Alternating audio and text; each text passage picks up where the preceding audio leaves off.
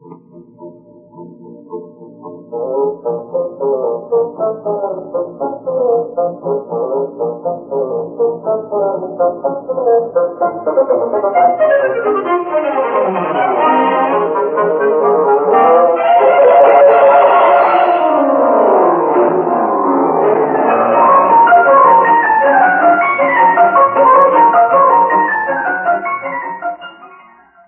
to the Great Detectives of Old Time Radio from Boise, Idaho. This is your host, Adam Graham.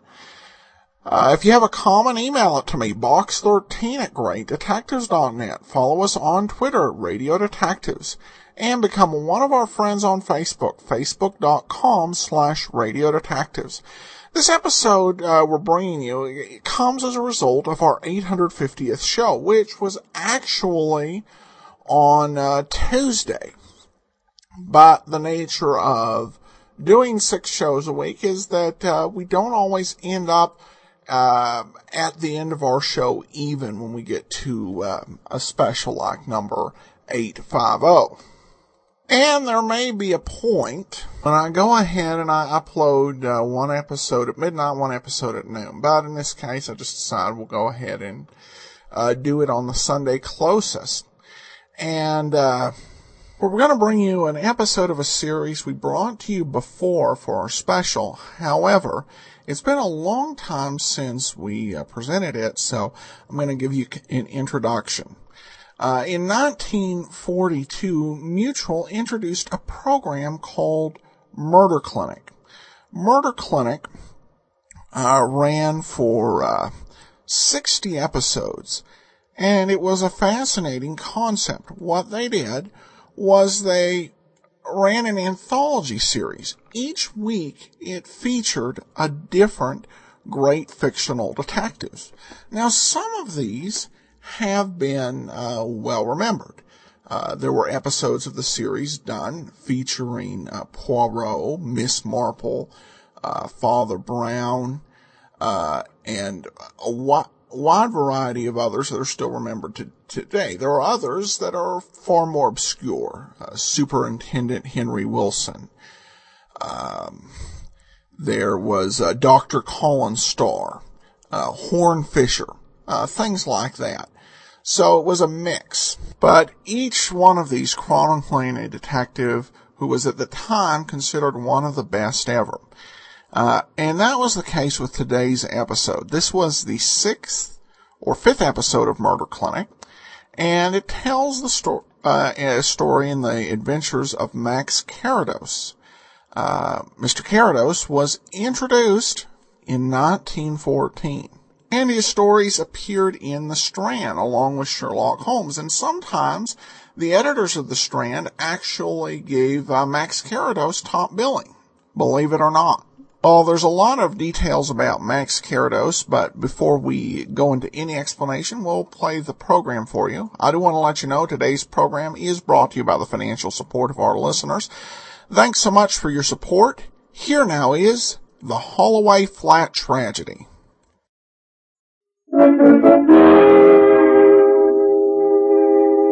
Murder Clinic. Stories of the world's great detectives of fiction. Men against murder. The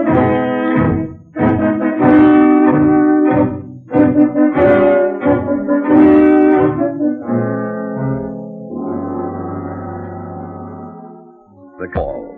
But their exploits are unique. Each week at this time, WOR Mutual invites you to Murder Clinic, where you'll meet one member of this select band in his most interesting case.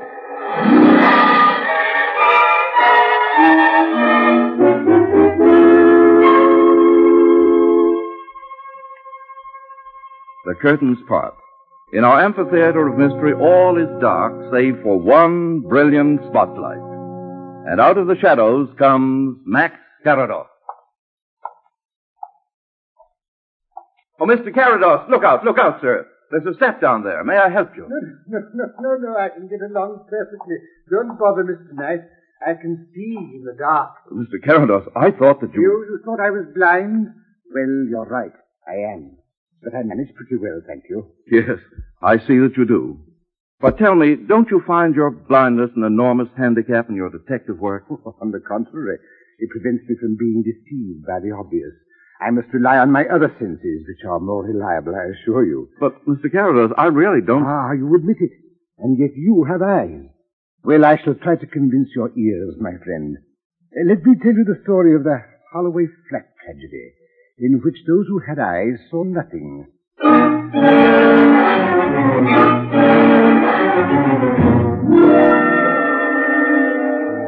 You may recall Louis Carlyle, my very good friend and associate. He was a private inquiry agent and often did me the honor of asking my help in some of his uh, more complex cases. One morning I dropped in at his office. Parkinson was with me, of course. He has been my personal attendant and my physical eyes for many years.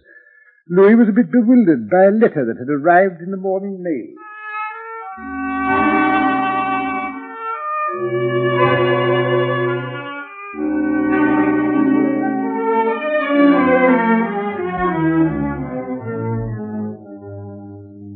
What do you make of this letter, Max?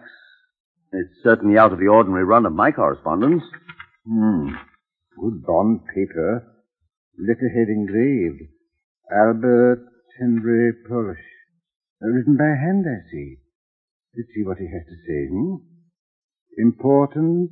See you alone. Absolute privacy. will call Ten o'clock tomorrow morning. Signed A. H. Polish. Gad, Max, how do you do it? I've seen it a hundred times, I still can't believe it. My dear Louis, why are things you can't see so mysterious to, to you? You wouldn't be surprised to watch me reading Braille, would you? Well, the ink on this paper is as clear as Braille to me. Uh, but to get back to this letter, your mysterious Mr. Polish says he's uh, coming this morning. Perhaps I'd better go. I wish you wouldn't, Max. But he says here, absolute privacy. Mm, yes. Uh, look, Max, I've an idea. Why don't you and Parkinson go into the next office and leave the door cracked just a bit so that you can listen in? This Polish affair might interest you. Yes? What is it? Ah, uh, send him in in one minute. He's here now. Please, Max. Oh, all right, Louis, if you wish it. Come on, Parkinson, let's go. Very well, sir. Pull the uh, door to, but not too close, uh, Parkinson, will you? Yes, sir. Come in. Ah, that must be our friend Polish now. Mr. Carlyle, Yes? are you alone? Why, yes, Mr. Polish, I am. I, I don't think he saw me come here. I was careful. Oh, come, come, Mr. Polish, control yourself. What was it you wished to see me about? Mr. Carlyle, someone is trying to murder me. Well, well, Parkinson, this promises to be interesting. Why, dear Mr. Polish, surely you... I know it sounds impossible, but I tell you it's true. He's made one attempt on my life already. Who? Peter. Peter? Oh, I don't know his last name. He- He's a foreigner. He used to be engaged to the girl. The, uh, girl you wish to marry, Mr. No, Polish? no, nothing like that. I'm married already. Oh, I see. It's not what you're thinking. There's nothing between us, really. But you see, well, my wife, she's a highly nervous woman, Mr. Carlyle. Insomnia, and that sort of thing. As a matter of fact, we've had separate rooms for over a year now. Yeah, I understand.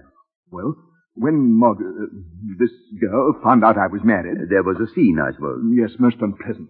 But nothing compared to what happened when she told her boyfriend, Peter. He tried to murder me. Are you quite sure of that, Mr. Polish? Let me tell you what happened. That night, uh, after the row, I mean, I couldn't sleep. I was jumpy. So I thought I- I'd go out for a bit and walk it off. So I got up, fixed a bolster and a pillow with my bathrobe over it in the bed, and then... Uh, excuse me, um, why did you do that? I told you, my wife's a highly nervous woman. Her insomnia. Oh, yes. If she came in and saw my bed empty, she'd be likely to get hysterics or something. I see. Go Well, on. I, I fixed up this dummy in my bed and went out.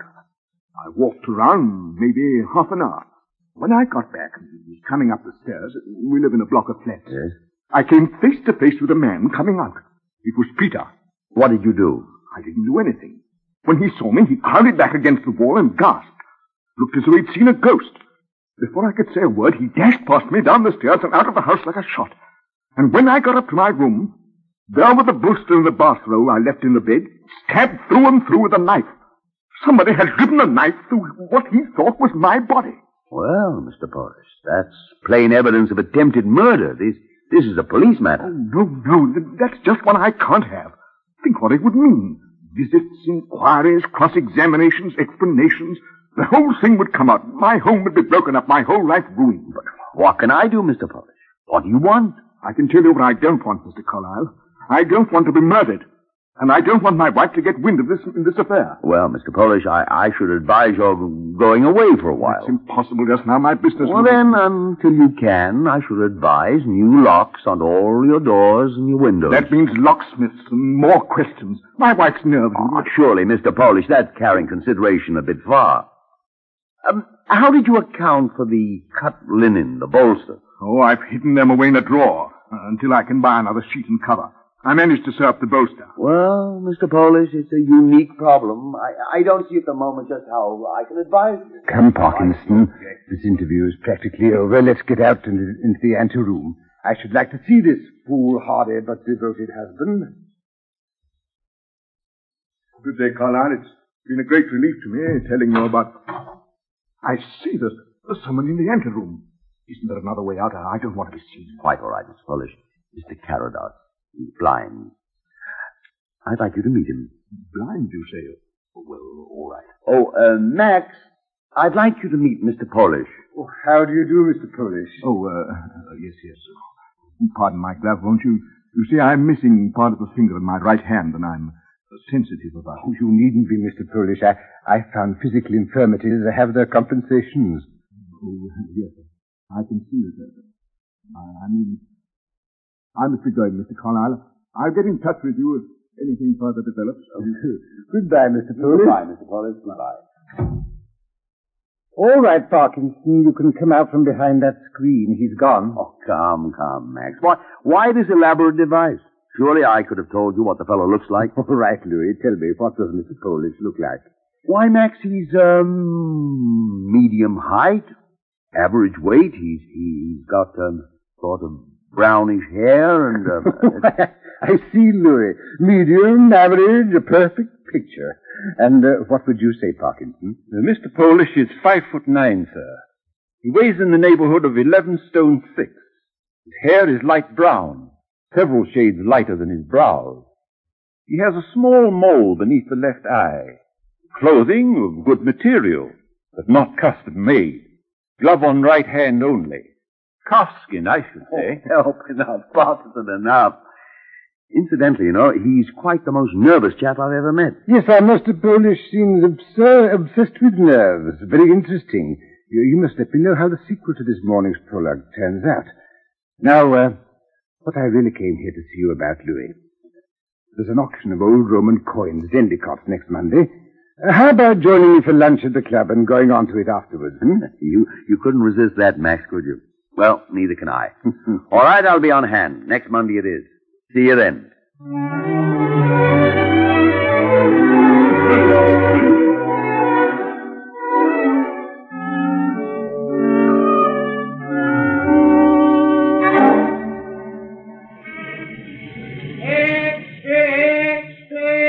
A fine lunch, Max. I hope this auction will be better. Listen, Louis. Get. Always flat murder. Read all about it. Holloway Flat. Isn't that the address of your remarkable caller last Thursday? By Jove, Max, it is. Hmm. Uh, what was the fellow's name? Uh, uh, Polish. I want. Here, boy. Hmm. Boy. Give me a paper, please. Av det. Thank you, sir. You're right, Max. It is Polish. Why, the poor devil. Found dead in his bed this morning. Uh, under in the room. Uh, charwoman's gruesome discovery. Early this morning, they... Shocking injury. Uh-huh. Hey, Gabby, Gabby. Scotland Yard.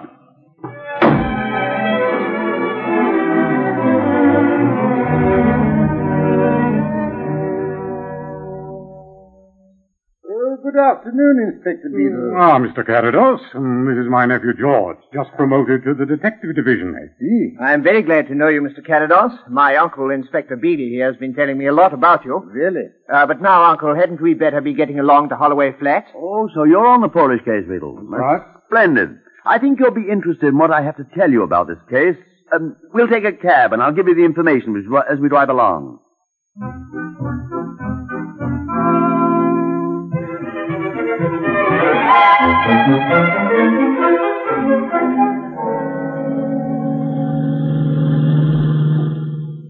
And that's the yarn Polish told me not four days ago. Well, a bit of luck, I should say, Mr. Carlyle. Looks as if we got our murderer before we even start.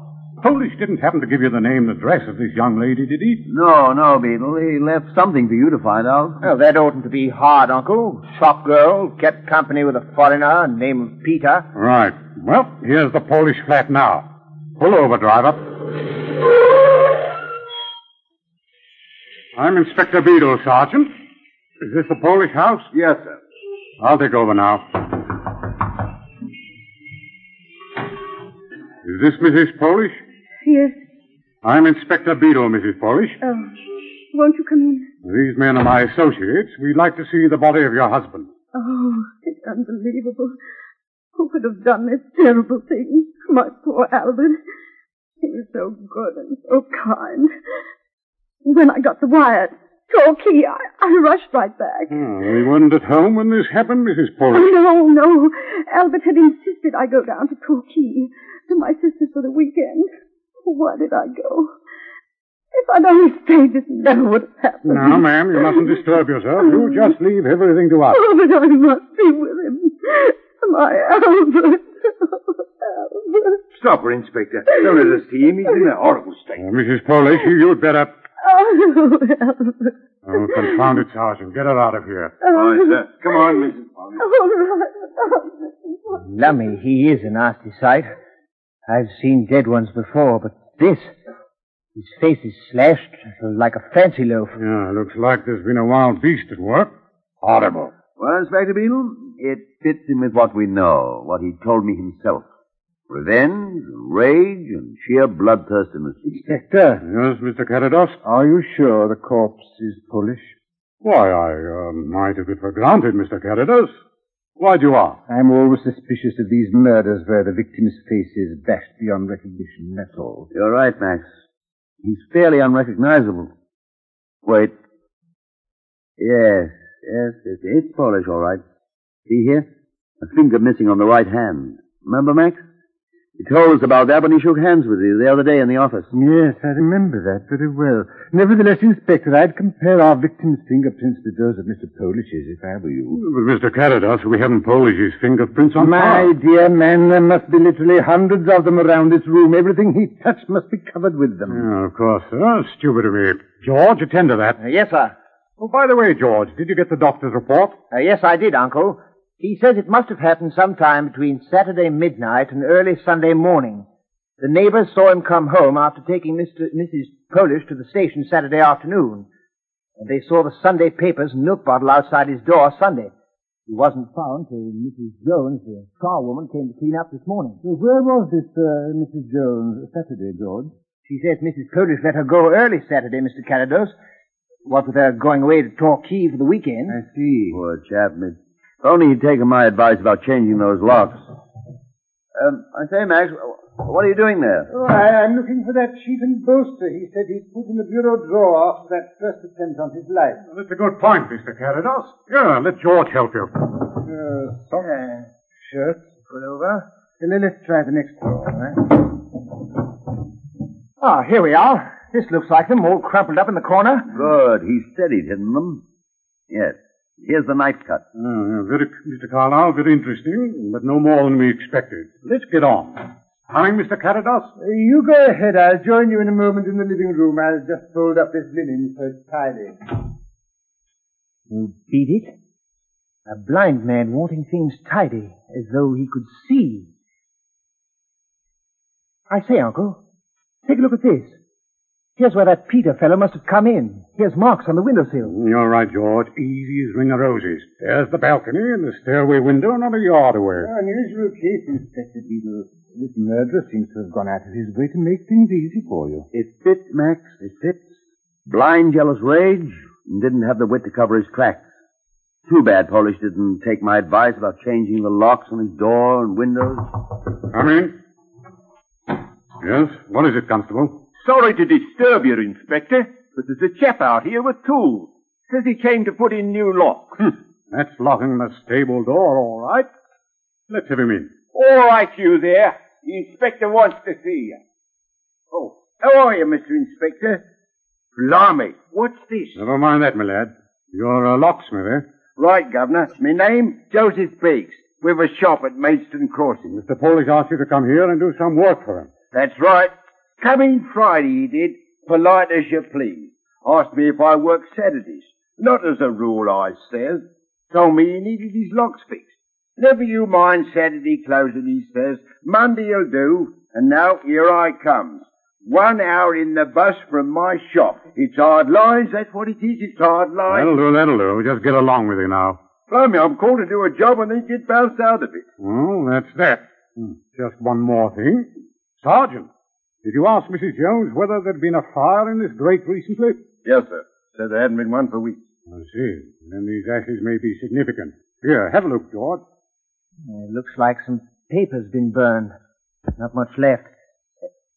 Hey, what's this? Look, it's a bit of newspaper. Uh, goodbye. Let's Funny have a kind look. of printing. Why, it's Italian. Just one more sign pointing in the same direction. Peter. Yes, isn't it, Inspector Beadle? Did anyone happen to notice if he had written Tea Parlor Italiano in red on the wall over the bed? Why, no, Mr. Carrados. I'll go look. No, no, George, don't bother. When you know Mr. Carrados as well as I do, you you will understand that although there's always something in what he says, it's not always what you think it is. That's right, Mr. Carrados. Just why do you think the murderer might have written Italian spoken on the bed? Uh, obviously, Inspector, to make sure you wouldn't miss it. Ah, you're right, Mr. Carrados.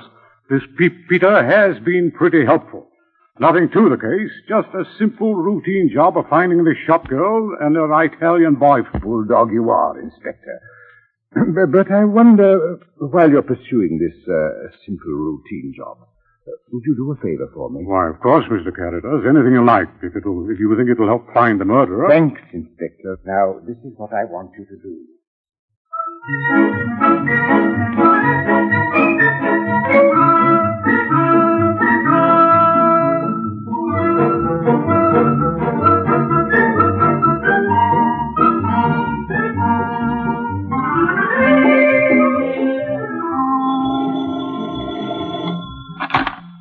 Yes?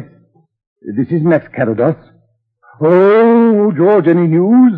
Well, sir, we followed our party as you ordered. Uh, he left the house in the afternoon, took a bus to Kensington, stayed there in the park two hours, taking a walk, then went right back and stirred since.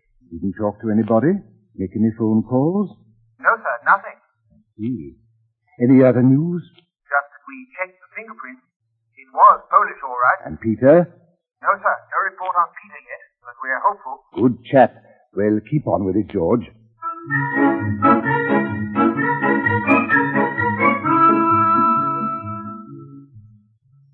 Nothing, sir. No sign of Peter, nothing. Except one thing. Hmm? There are three locksmiths in the vicinity. Excellent. Uh, but don't get discouraged, George. Keep at it.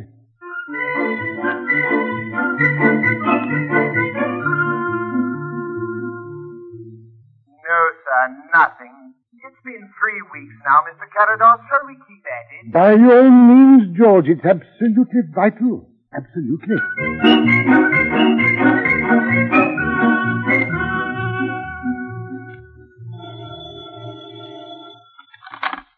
Hello? Mr. Carrados? Yes? You are right, sir. Absolutely right. Ah, They're together now at the Peacock Club. I'm phoning from a booth in the anteroom. don't let them out of your sight.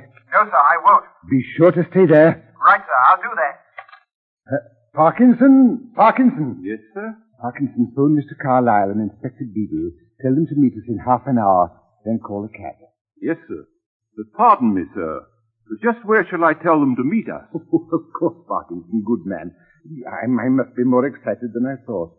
Uh, tell them to meet us in the lobby of the Peacock Club. And tell them to be sure to wait in the lobby for me.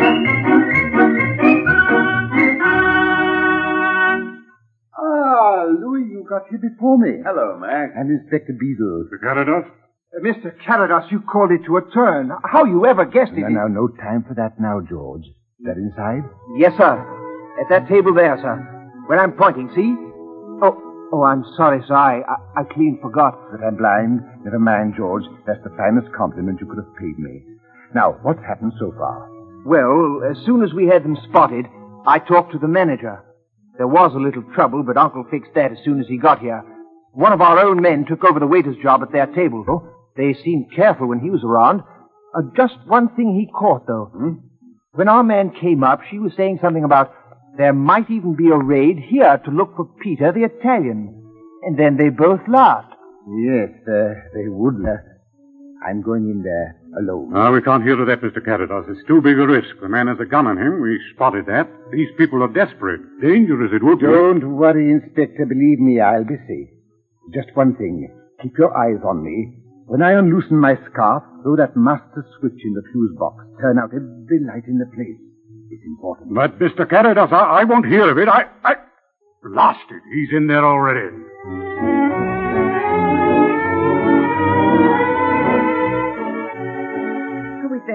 Theater. We'll be late. Do finish your... There's no hurry. We've plenty of time. Oh, do finish your coffee, Dick. I'm nervous here. I still think it was a crazy stunt. Don't worry. It's over a month now and nothing... Why, good evening, good evening. Why, how pleasant to meet you again, Mr. Polish. Why, well, what do you mean? But of course. How stupid of me. I couldn't expect you to remember me, Mr. Polish. After all, we met only once. There must be some mistake. I never... Surely, Mr. Polish, you recall your visit to Mr. Carlyle's office. As you were leaving, I was sitting in the anteroom. I've told you there must be some mistake. My name is not Polish. Of course, how stupid of me. Oh, you must forgive me. You couldn't be Polish, could you? I remember now. I read somewhere the poor fellow was murdered once. Oh. Was he? Yes, terrible thing. But what an embarrassing mistake. You know, it's only the second time in my life it's happened to me.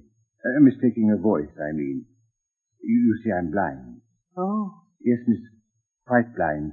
And I've always prided myself on never forgetting a voice. And now here I am, forgetting the first. You've made your second mistake. So if you'll excuse me. Yes, it's all coming back to me now. How could I have forgotten? Why, only the other day Mr. Carlyle was telling me about that dreadful murder case. The police let him in on the little game they're playing. What little game? What do you mean? Well, uh, I shouldn't tell you. It's in the strictest confidence, of course. But you've been so kind. Yes, yes. What little game? Why, it's Peter. Peter after, after. The Italian. You mean they found him? Found him. That's just it. The police know there's no such person. Ridiculous. Why, all the evidence in the newspapers. Oh, planted, every bit of it. Imagine that. Why, they even know who did do it. You see, the police have discovered that the man who called on Carlyle that day wasn't Mr. Polish at all. He was the wife's lover. Mrs. Polish, I mean. That's very interesting. yes, isn't it? You see, Polish's wife and her lover had planned to murder Polish all along. So he, the lover I mean, went to Carlyle's as Polish and spun a yarn about some non-existent Italian who had already tried to kill him. Wasn't that clever of them? To supply the police with a murder they never could find. Why are you telling me all this? Well, uh, I thought since I mistook you for Polish and all that, you, you might be interested. But if I'm boring you... No, no. Go on. Of course it, it must have been the wife who planned the whole thing. She wanted the lover and her husband's money, both. The police know that. They can't do a thing about it. That is, uh, till they find the lover. Of course, if they once find him, it's simple. They'll both hang. Unless the lover turns king's evidence. Uh, that will save his life, of course. It would? Are you sure of that? Oh, absolutely. Dick, what are you thinking? But uh, on the other hand, if they never find him, she's safe. Phew. Ah, it's warm in here, isn't it? I, I must loosen this scarf. Jimmy, what are you... Don't let go of me! You devil, you! George, light, light! No. Look there. One side there. Max, Max, Max, are you all right? Mr. Carrados, what happened? As you see, Inspector, Mrs. Polish has just shot and killed her partner in crime. You know dead men tell no tales. If I hadn't prevented it by catching her wrist, we'd have found the gun in his hand and the verdict might have been suicide. What a saucy young lady ah, you are, Mrs. Polish. You devil, you! I could kill you! No, no, my dear lady, you mean you would kill me. The two are not synonymous.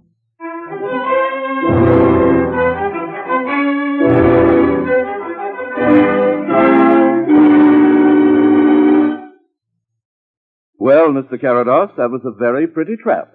A bit elaborate, perhaps, but pretty. Elaborate? Yes, rather.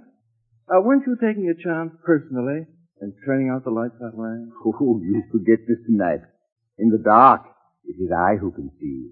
I who have the advantage. Without light, you were playing in my backyard. Yes, I can see how your blindness helped you there. But tell me this. How did you get onto them in the first place? I got my first clue to the truth because I didn't trust my eyes, having no eyes to trust. You remember when we found that sheet and bolster case so beautifully hidden for us to find? With the knife thrust in just the right place to bear out the story Louis heard? Yes, yes, but Beadle and Carlyle and George, they saw them too. Exactly. They saw them. but I, I smelled them. They were perfumed, my friend. They had been taken from her bed, not his. A small mistake, but a fatal one.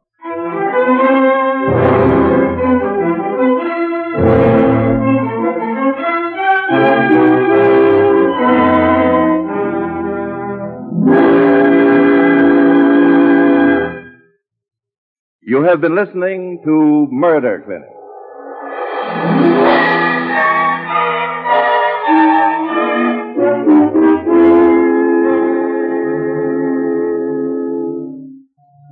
WOR Mutual Series, which brings you each week one exciting case, one member from the select band of the world's great detectives.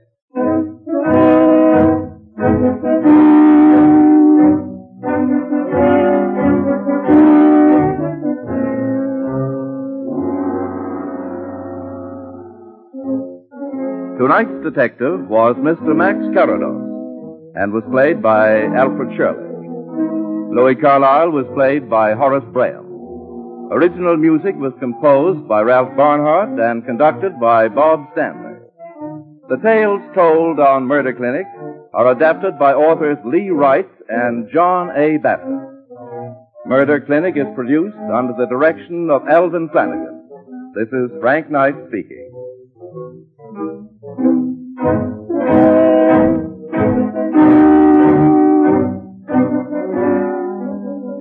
This is the Mutual Broadcasting System.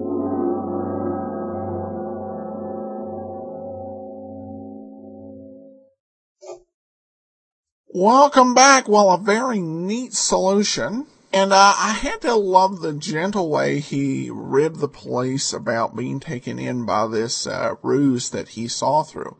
Really a, a great concept. It's been done since, but uh, this was, as far as I know, the original blind detective story. There were four separate Max Carrados books published. Uh, there was Max Carrados, uh, in 1914, The Eyes of Max Carrados, Max, uh, in tw- 1923, The Max Carrados Mysteries in 1927, and The Bravo of London in 1934, which was actually a full-fledged novel. And, uh, Carrados has appeared in uh, quite in a few, I shouldn't say quite a few, but in a few other uh, media productions. Uh, one of them was on the uh, television series The Rivals of Sherlock Holmes uh, from the 1970s. Uh, and that's been a series I've always been somewhat fascinated with because they had a lot of forgotten detectives in that series. Well, uh, including uh, Lady Molly of Scotland Yard, which has always seemed like an interesting uh, concept from uh, Baroness Orczy, who of course wrote The Scarlet Pimpernel. And of course, Alfred Shirley, who played Max Carrados in this episode, uh, would have a few other claims to fame as well. Uh, longtime listeners of the show will remember him as the first Dr. Watson to John Stanley's Holmes.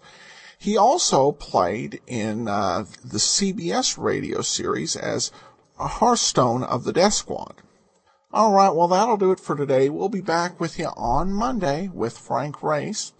Uh, in the meanwhile, send your comments to box13 at greatdetectives.net. Follow us on Twitter at Radio Detectives and become one of our friends on Facebook.